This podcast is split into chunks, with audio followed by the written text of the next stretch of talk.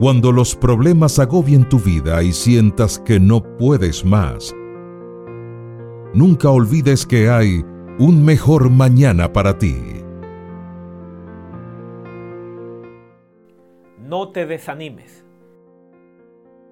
Muchas veces a lo largo de nuestras vidas, cuando estamos más cerca de la bendición que Dios tiene para nosotros, somos víctimas del desánimo y olvidamos que Dios prometió no desampararnos nunca.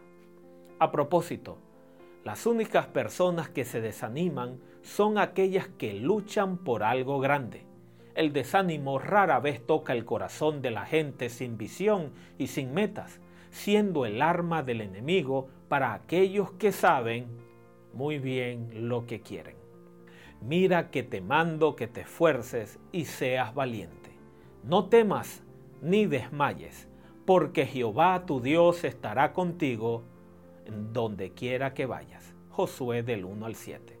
En el libro de Josué, cuando el pueblo de Israel se preparaba para la conquista de Canaán y entrar en la tierra prometida, Dios le promete a Josué que nunca lo va a desamparar y requiere de él dos virtudes indispensables, el esfuerzo y la valentía.